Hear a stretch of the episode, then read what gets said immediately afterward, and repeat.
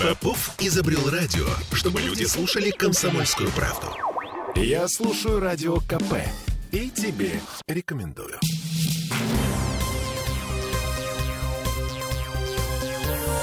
Темы дня. Это мы вернулись в петербургскую студию радио «Комсомольская правда». Я Олеся Крупанин. Я Дмитрий Делинский. Для начала несколько слов по поводу Марины Ефремовой. Она единственный фигурант уголовного дела, которого не отправили в СИЗО. Ее отпустили под подписку о невыезде. И сегодня стало известно, что ее сбил грузовик во Всеволожском районе. Женщина в коме. Ее коллеги говорят, что она оставила предсмертную записку.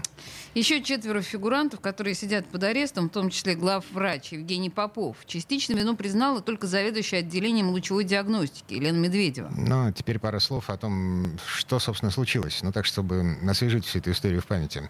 В конце прошлого года начали умирать пациенты, приходившие на рентген желудка в диагностический центр Насикейроса. Тревогу забили только в конце января, когда умерли сразу четверо. В общей сложности следствие насчитало семь жертв. Причиной смерти считается сульфат бария, который использовался как контраст. В медицине это вещество применяется еще с советских времен, оно абсолютно безвредно, поскольку не впитывается в кровь. Но на Секироса применяли не медицинский барий, а технический. Мы сегодня связались с бывшей сотрудницей отдела закупок диагностического центра Насикейроса. Она уволилась еще до этих событий, но в курсе, как устроена вся система. И вот что она нам рассказала.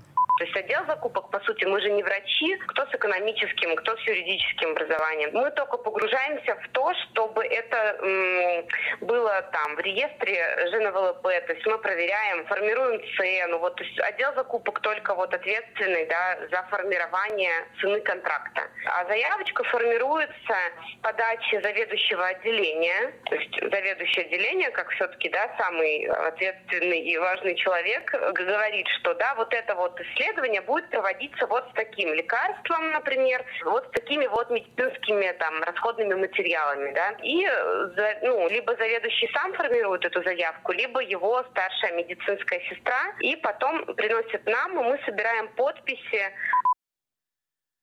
Заявку согласовывают и подписывают старший экономист, э, бухгалтер, юрист и главный врач. А кто у нас за решеткой на сегодня э, из всех этих людей? Главврач, зав. отделением и старшая медсестра. То есть все люди, которые в силу медицинского образования э, должны были понимать разницу между химическим реактивом и препаратом для применения вовнутрь.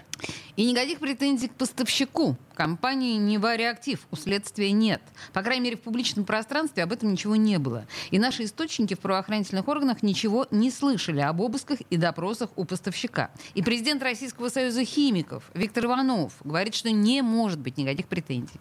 Ему заказали не медицинский продукт, да, а для химических реактивов.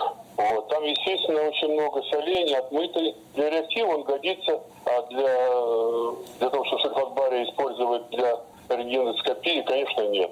С руководителем Союза реактива связался, то есть они держат эту ситуацию под контролем. Вот, и не только здесь, но и на будущее, чтобы, по крайней мере, для своих всех предприятий, кто там еще может производить это сульфат бария, четко объяснить, э, чтобы следили, кто заказывает и для каких целей заказывает. То есть, смотрите, э, вот эта история привела к тому, что сейчас дует на воду. То есть э, заказчик должен объяснить поставщику, э, для чего он собирается применять эту химию. Ну, нормально. Ну, наверное, так и будет в какое-то ближайшее время. А, важная деталь, еще одна важная деталь во всей этой истории. Компания «Нева Реактив» вообще-то много лет поставляет медицинский сульфат бария, в том числе диагностическому центру Насикейроса. И, по словам бывшей сотрудницы отдела закупок, заявки делают по образцу и подобию. То есть берется старый документ, угу. в него вбивается новая дата, и, собственно, и все. И, и вот вопрос что могло пойти не так в прошлом году, когда закупили партию, убившую семь человек.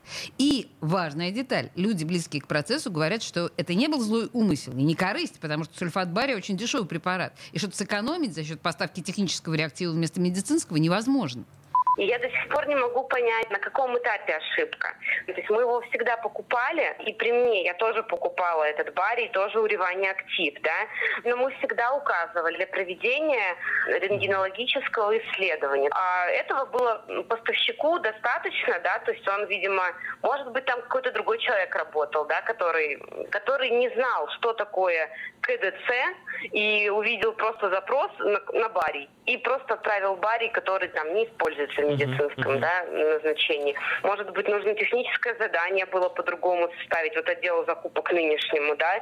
А, может быть, как-то, я не знаю, uh-huh. проверились ли документы на вот этот сульфат бария. Возможно, нужно просто поставщика вот этого вот бария, да, как-то, ну, доскональнее допросить. Мне кажется, что это вот он виноват, а не кто-то из медперсонала. Просто, ну, заказали, может быть, то, а не то приняли, вот uh-huh, как uh-huh. Вариант, да, раз уже она что-то признает частично. Такое тоже возможно.